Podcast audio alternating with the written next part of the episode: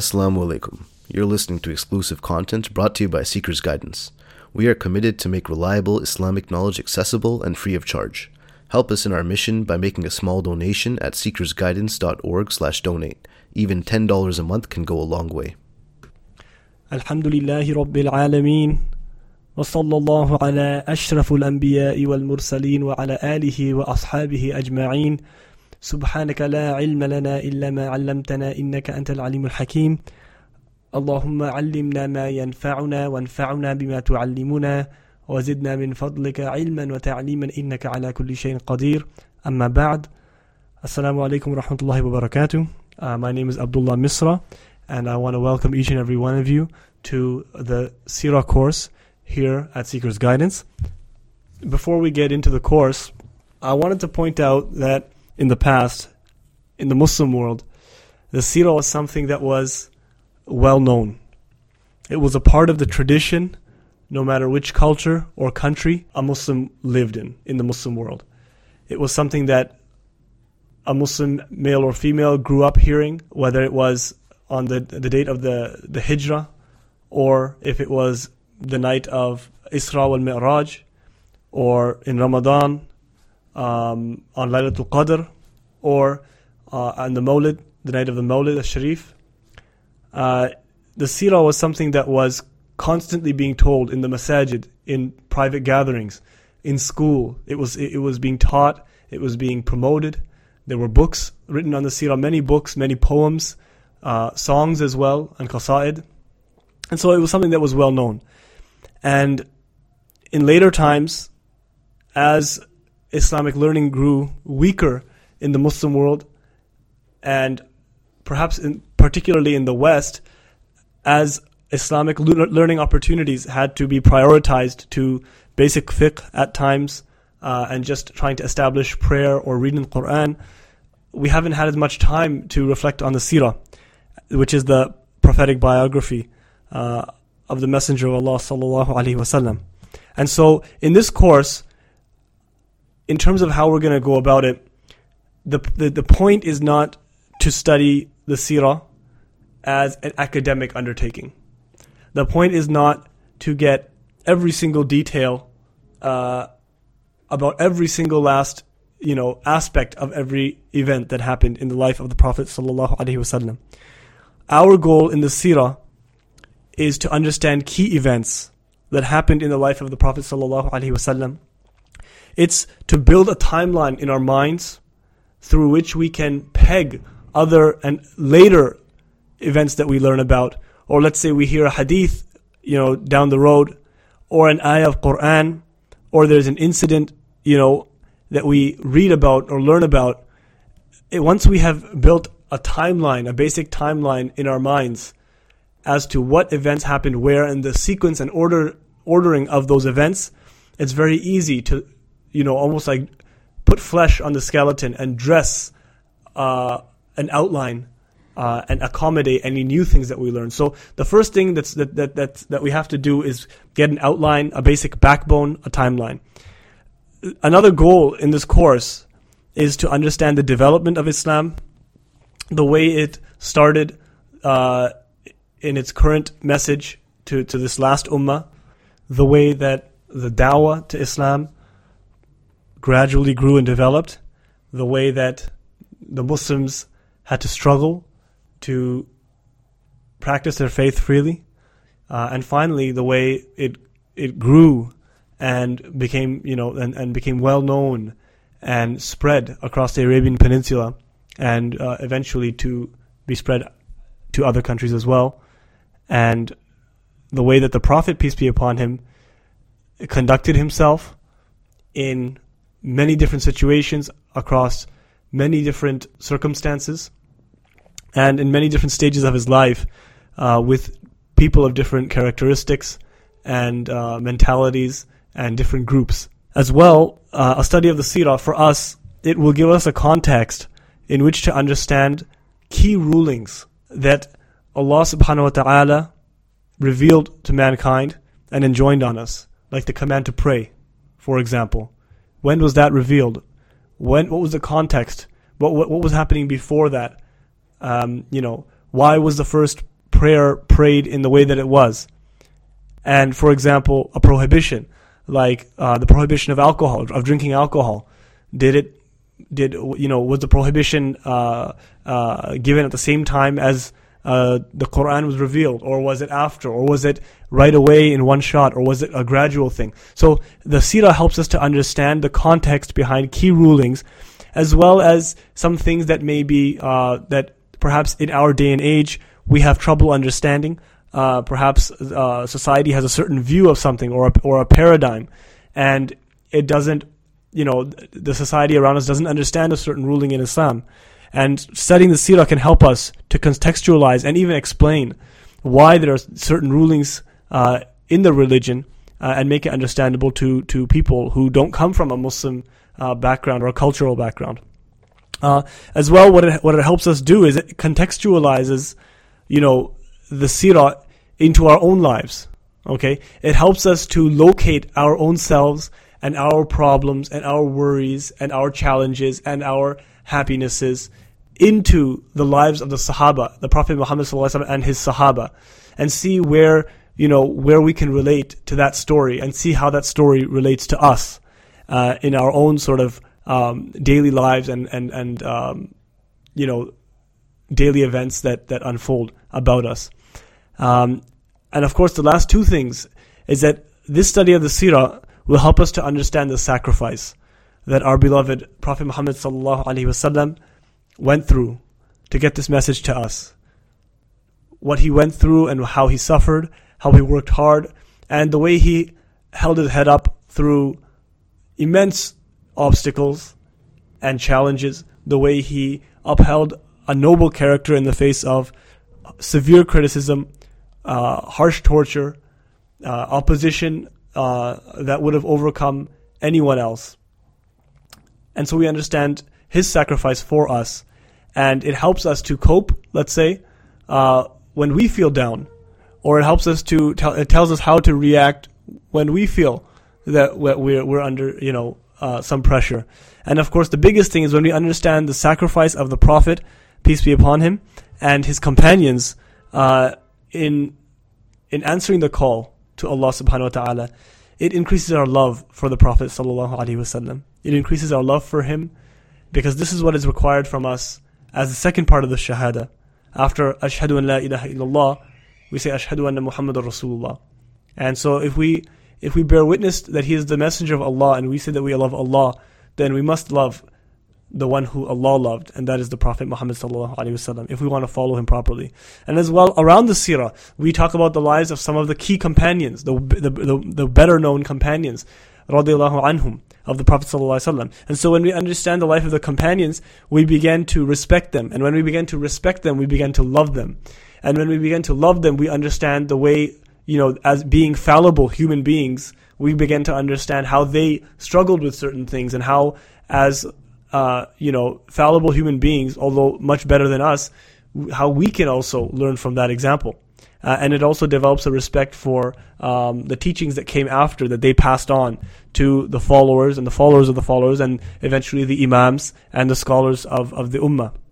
So that's for us, that's going to be our, uh, the purposes and the goals about understanding this. And of course, uh, key lessons from the seerah is something that we're going to look at, uh, almost like you can say the fiqh of, uh, of the seerah, right? What can we pull out from this event that applies to us right now and today? How can we, you know, after we listen to this lesson, how can we, you know, go outside and meet the world with a new uh, and improved uh, way of dealing with them, or a new improvement, a new and improved way of looking at things, a mentality to benefit us.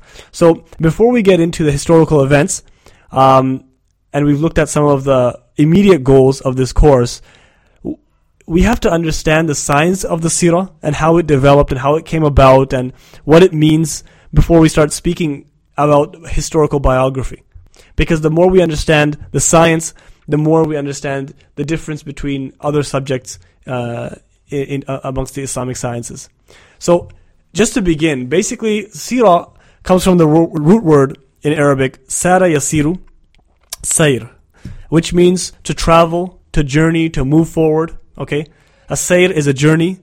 And so sirah comes from that, meaning it's a life path Okay, so for example, uh, when you want to say in Arabic, even today, they call a resume a sira dhatiyya. Okay, so if you want to know what does a resume tell us, it tells us what the person has done in their lifetime from the beginning of their education, after they finish that edu- education, what work experience do they have, also what are the, some of their interests, um, who are the people, some of the people that they know and they've interacted with. So that's a sira dhatiyya. It tells us about their life story or their life journey, right? That's a resume or, or a curriculum vitae. Um, and when somebody has, you know, when somebody leads a good life, a blameless life, you know, they're a good person, we say that they're hasanus sira. Okay, so they've had a beautiful life life path. And when somebody has been in trouble their whole lives, and they have they've been getting getting in trouble their whole lives, um, and they're of bad character and bad nature, and they've run into all sorts of problems, we say that person is qabih sira. Okay, so that person is has led uh, uh, a blameworthy uh, blameworthy life. And so, taking sira to mean in general as a word, a life journey or a life story, Islamically, in the Islamic sciences, whenever we say uh, uh, as-sira, the sira, it unanimously refers to the life history, the behavior, and the habits of our beloved Prophet Muhammad sallallahu. And this also includes his personality, his inward traits, and his outward traits. Okay, um, other uh, words for sira that have been used in the past what one very popular like synonym, almost a synonym or that was used for sira, I should say, um, is maghazi, al maghazi, and al maghazi is actually uh, talks about the campaigns, the military campaigns of the Prophet Muhammad sallallahu alaihi wasallam, and so ghaza ghaza yaghzu actually means uh, to intend or to go out to something, and so many authors in the past, um, they pegged. Uh, like the events of the Sirah around certain major battles that determined the faith and the, the, the fate and the survival uh, and turning points in the history of Islam. So they they decided to use the maghazi or the the, the campaigns uh, of the Prophet ﷺ as a way of uh, pegging an outline, okay, as a way of relating to certain time periods. Uh, of course, there's other uh, there's other words as well uh, that denote aspects of the sirah. For example, there are the shama'il, when somebody says shama'il, it means the, the qualities, the good qualities, um, the beautiful attributes of the Prophet Muhammad sallallahu alaihi wasallam. The shama'il do not include uh, histor- uh, sort of historical events all the time or events in sequence, as well as the dalail. Dalail, right? Um, Imam al-Bayhaqi wrote uh, a book called uh, that basically uh, dalail could mean the indications, okay, or signs towards prophethood. So things that were indicating towards the miraculous nature or the divine, divinely uh, supported nature of the mission of the Prophet and his his being and personality. And finally, uh, there's also another very sort of specific topic within uh, Sirah, and that's called the khasa'is. And that means the, the attributes of the Prophet that were only found in him and not in anyone else in creation. Okay, so those are some of the words that um, you also hear along with the sirah. So sirah, traditionally when it was written, okay, it would include the past events before the birth of the Prophet ﷺ of the Arabs. So from the from the, the beginning of of Arab civilization in the Arab Peninsula, usually sirah begins from that time, uh, because it leads right into it builds the it builds the the story and it sets the stage for the the blessed birth of the noble messenger sallallahu alaihi wasallam. And then after the Mawlid al-Sharif the, the, the birth of the Prophet sallallahu alaihi wasallam it goes then into the Meccan uh, and the Medinan periods okay? So before Prophet, the Prophet was commissioned with the message uh, before the age of 40 after the age of 40 after his hijrah it includes all of that till till the passing of the Prophet sallallahu alaihi wasallam uh, and into the history of the righteous caliphate the four righteous caliphs of Islam. And so it goes right into that period. Uh, and it covers a wide expanse for us to understand uh, what were the factors up to the, the, the, the, sending of the Prophet, peace be upon him, and what was the sort of um, aftermath of his passing, and how, how did the community pick up after that event, and how did they carry forward in with you know following the best of examples, and um, as well sometimes sir like sira can be the plural of which is sir, um, can also be used to describe uh, the life path of ver- various ulama, various saints, various uh, pious people, poets, uh, and things like that. So, for example, Imam al-Dhahabi has a, has a book called uh, uh, Sir A'lam al-Nubala, you know, the, the life the life path of uh, of the noble learned ones, for example, It talks about many different people and their siras.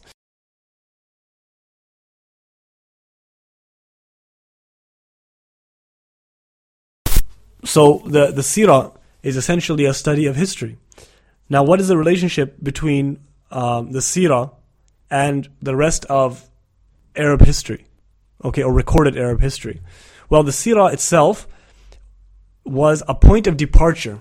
Okay, the, I should say the recording of the sirah was a point of departure uh, after which the Arabs began to record history in general. So before that, history was not actually recorded um, on paper for the Arabs. It was uh, versified and sung in poetry. It was passed on through oral uh, tales from generation to generation. But otherwise, there was no corpus of literature amongst the Arabs that recorded their history. So after the concern for writing the Sirah came about, and that started, uh, it gave rise to the uh, writing history that occurred before the sending of the Prophet Muhammad in the pre-Islamic era, known as the Age of Ignorance or Jahiliyyah. So what the what the scholars noticed was that in order to we, they, they could explain and write the Sirah from the birth of the Prophet Muhammad uh, or let's say from the, the sending of the, the, the sending of the Prophet Muhammad But in order for a person who is uninitiated to understand the culture and understand the events leading up to that um, to that time period, they would need to to explore and understand the pre-Islamic era, and so that made them forced them to look back before the birth of the Prophet ﷺ and look at their their own history and record it for the first time and start to sift through events uh, which were authentic, which were not authentic, in order to bring the reader or student to a correct understanding of of why the world was ripe for the sending of the Prophet Muhammad sallallahu alaihi wasallam. So we even see not just Arab history, but we also see um, writers of the Sirah sometimes mentioning events in different parts of the world uh, that were occurring.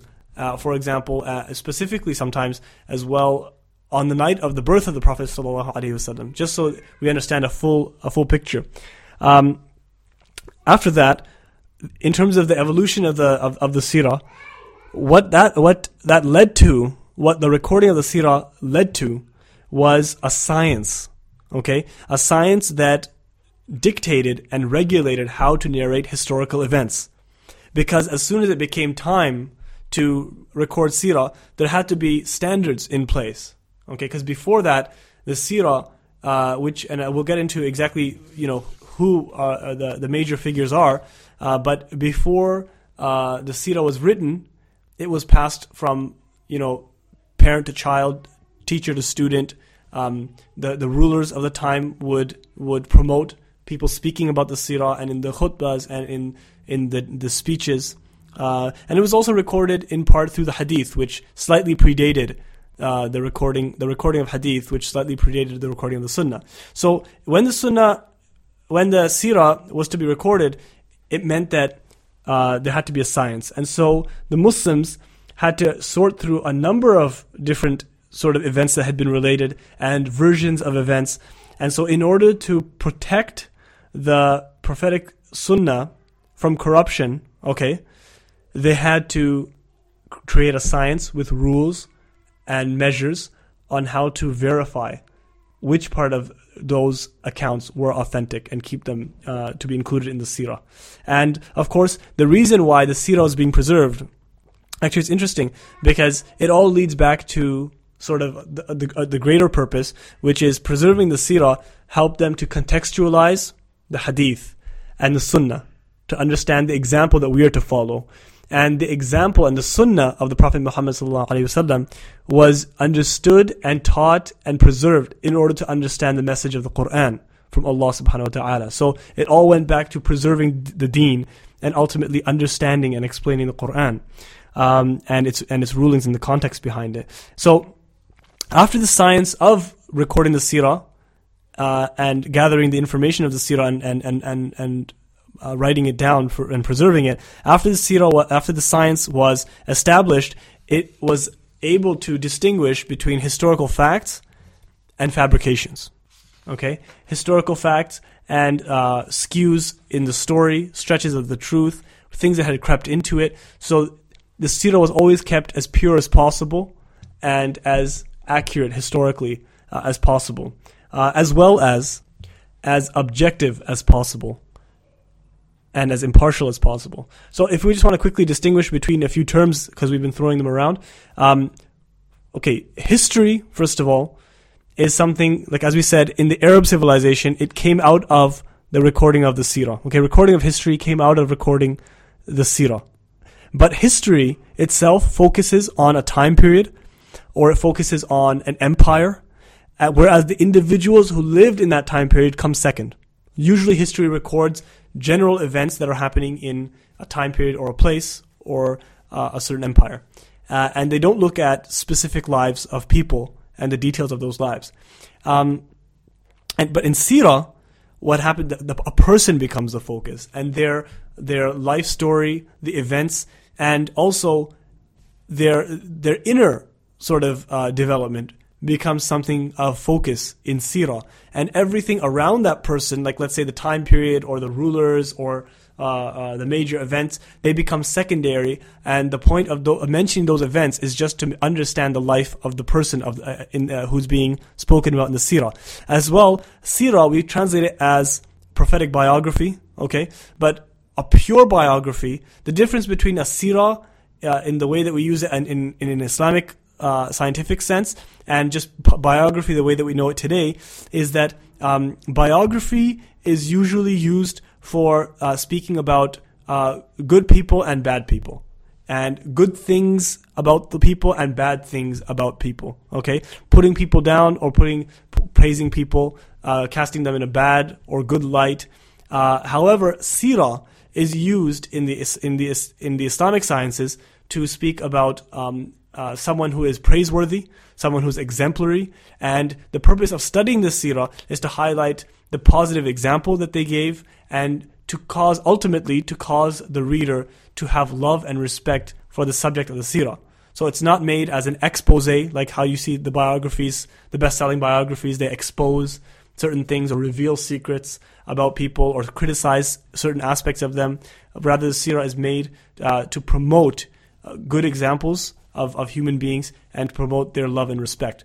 Uh, and so many of the ulama as well have, have had, uh, you know, their siras written. Um, this, now the hadith is something, there are hadith are reports of, like technically defined, a hadith is a report of a saying, an action, or an approval of the Prophet, peace be upon him. Okay? Now, hadith are not ordered time wise. So if you look at Bukhari, it's not in chronological order. Uh, you know, it's not it's not ordered according to when each hadith occurred or was said. Rather, they are they are ordered to different according to different uh, standards, which you can learn about in the sciences of hadith. And as well in hadith, pure hadith, which is just the narration itself, historical context is rarely given. Okay, um, connections between various hadith are not made.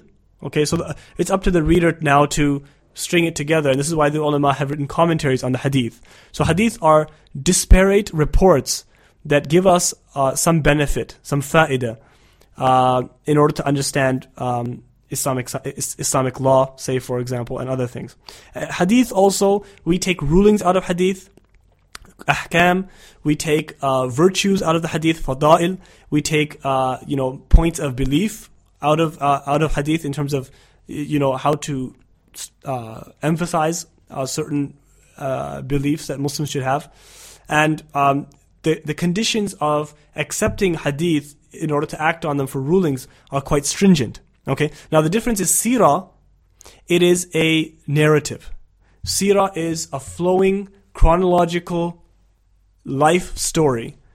Okay, that takes, sometimes it includes hadith, sometimes, sometimes it is supported by hadith to shed light on a certain issue, but it is a, it is a narrative that is occurring on behalf of the right, the writer of the, of the seerah, okay? Um, the person who's writing the seerah. And it's not necessary that we, uh, necess- like we hold the seerah up to as rigorous of a standard as hadith of of ahkam, the hadith of rulings, because the point of sirah is not to take out points of fiqh or, or or Islamic sacred law. So you don't look at the sirah and start to understand, like start to pick out legal points. Rather, we take uh, fada'il from the sirah, okay, so virtues, and we take examples and lessons. Um, although the ulama have, for example, developed a separate science, which we can kind of briefly mention later, on how to take the fiqh out of the seerah. But that fiqh is not sort of um, particular rulings on how to, let's say, pray or how to fast. Rather, they are overarching principles that govern and breathe life into the way that we implement the Islamic sacred law. It's a big misunderstanding as well uh, among some um, people that the sirah is is because the conditions because they're not taking fiqh out of it and it didn't have to be as rigorous that it is inauthentic or not as accurate as the hadith are. And that's not true um, because the science of recording the sirah as we'll talk about a little bit later follows the same rules and regulations as the sciences of hadith the only difference is we don't make a hukum or make a, a, a legal ruling off of reading the sirah but like I said again, the seerah is so important because it helps us contextualize hadith and helps us to order um, many of the events and sayings and verses um, that we that we benefit from in Islamic law. So, how did seerah begin to develop? Okay, how did it co- become the science that we know today? Okay, so as we said before, the seerah was always existent amongst the, the Muslims from the time of the Sahaba. They studied and passed on the seerah because they were still living. Many of the, the, the, the Sahaba obviously experienced and lived through the seerah, and so they passed that to their children and their and their students and their followers and the people who became Muslim in the lands that they that they entered. But in the time of the Sahaba and the er, the followers and the followers of the followers, only the Quran was preserved, okay, and written down, uh, because there was a concern coming from the time of the Prophet Muhammad wasallam that if there was any other piece of writing written down that it would be confused with Quran. And so in order to establish the preservation of the Quran, only the Quran at that time was written down and recorded. And other events were passed on orally, but still with a level of rigor and uh, and exactness. Now the Sunnah was ordered to be preserved, or the Hadith. When we say Sunnah, we many times we mean hadith, but we mean reports about the sunnah. The sunnah was ordered to be preserved and recorded much later than than uh, than the after the death of the Prophet ﷺ. And when they began to be recorded, a stringent science was set up to verify exactly which person heard the hadith from the Prophet ﷺ and who heard it from them, and so on in a chain called an isnad. And uh, the lives of those people, the siras of those people who are narrating the hadith was scrutinized and studied to make sure that the, the report that was coming down was as authentic as possible. And in that, shortly after that, there was a need now to understand the entire life of the Prophet ﷺ, not just simply different reports uh, that people had to piece together. And so recording the, recording the sunnah or passing on the words, the actions, the experiences of the Prophet ﷺ was not something that was new. It was actually something that the Prophet had indicated towards and commanded in his lifetime. Except just the only difference was not to record it on paper, but to pass it on. So even in his last, uh, the final, uh, the, the farewell Hajj, right? He instructed that that person who has not heard what I'm saying, let him pass it on sorry, that person who has heard what I'm saying, uh, let him or her pass it on to someone who has not heard it. Okay, he also said, بَلِّغُوا عَنِّي وَلَوْ آيَةً Relate from me, relate information from me, even if it's just one verse. So that entails uh, all of the rest of the things that he taught and went through. The writing of the prophetic biography, okay, while it was secondary to the writing of hadith itself, within a short time, of the inception of the recording of hadith, um, the need to record sirah was also felt. And so the first uh, individuals who concerned themselves with writing uh, and recording the seerah uh, was Urwa ibn az-Zubayr, okay, who was born uh, in the year 92 of Hijrah. So this was um, 81 years after the death of the Prophet wasallam, and uh, Urwa ibn az-Zubayr uh, was a, a, son of az-Zubayr, the Sahaba. So he had heard first-hand accounts uh, of what his father went through, and az-Zubayr, Zubayr ibn, ibn, uh, ibn al-Awwam, was one of the ten promised paradise and a very early companion who saw most of the events of the life of the Prophet ﷺ. So he had a first-hand account of many of the things that happened. Uh, as well, another son of the Sahaba, uh, anhum, Aban ibn Uthman, so the son of Uthman ibn Affan, radiallahu anhu, his son also was concerned with writing and recording the seerah. And then there came uh, people from uh, scholars from amongst the later uh, later generations, just after them, such as uh, Wahab ibn Munabbih, who died in the year 110 Hijrah, uh, ibn Sa'ad, uh, and for example, the great, uh, the great uh, recorder of hadith and narrator of hadith, Az-Zuhri, okay, Ibn Shihab Az-Zuhri, uh, uh, who died in 124 Hijri. So this is all occurring within within the, the century after the death of the Prophet sallallahu um, things are starting to get recorded about Sirah. Okay. Now, while their writings are not available to, available today, so their writings and what they recorded have not made it to our time, and so we don't know how what exactly they wrote, but their writings set the stage for other scholars who came slightly after to record as well. And the benefit was that the later writers who came just a very short time after were able to compile from various Sahaba and use the hadith narrations in order to collate different accounts, uh, different accounts and views of the seerah, uh, which were authentic. And so the the the, the, te- the writings and the teachings of these uh, tabi'in, these followers, actually was passed down through later scholars and preserved. So when these this this generation that succeeded the followers and the followers of the followers, uh, the the sheikh of Sirah came about. Okay, and the sheikh of Sirah is uh, Ibn Ishaq, who is regarded, who wrote the his Sirah. He called it Al Maghazi, right? The the campaigns, as we mentioned before, Maghazi was one of the words, and he and that word became popular in reference to the Sirah as a title uh, for the works of Sirah. And so Ibn Ishaq, who died in 152 uh, of the Hijrah, he was the first person who uh, wrote, who collated all the different accounts of Sirah and compiled it into one book, into one work, and it was the most reliable book up until that time. Okay, that looked at many different accounts of the Sirah, uh, on uh, and he became the standard. He became the standard for which all others were sort of inspired to write Sirah. And although again his work uh, did not actually uh, make it down the ages and reach us today. So we don't have a copy of his work, although there's said to be, uh, you know, a piece of the manuscript of, of one of his works in some library in Germany. But it's not a, you know, there's no co- collection that has come down to us reliably. And so uh, one of the scholars that that took from him and that took most of the uh, many many things from his work and included it in his own and refined it and condensed it was Ibn Hisham. Okay, Ibn Hisham died uh, in 213 uh, after after uh, of the Hijrah, or 218, as some scholars say. And so this uh, his work called Sirat Ibn Hisham is the most popular Sirat today. Okay, it is found in the homes of many Muslim families in the Muslim world. Okay, uh, it's been translated as well in, into different languages, and it is the most reliable and earliest work uh, of sun uh, of sirah that we know today, uh, and it took mainly from from Ibn Ishaq and refi- refined that work.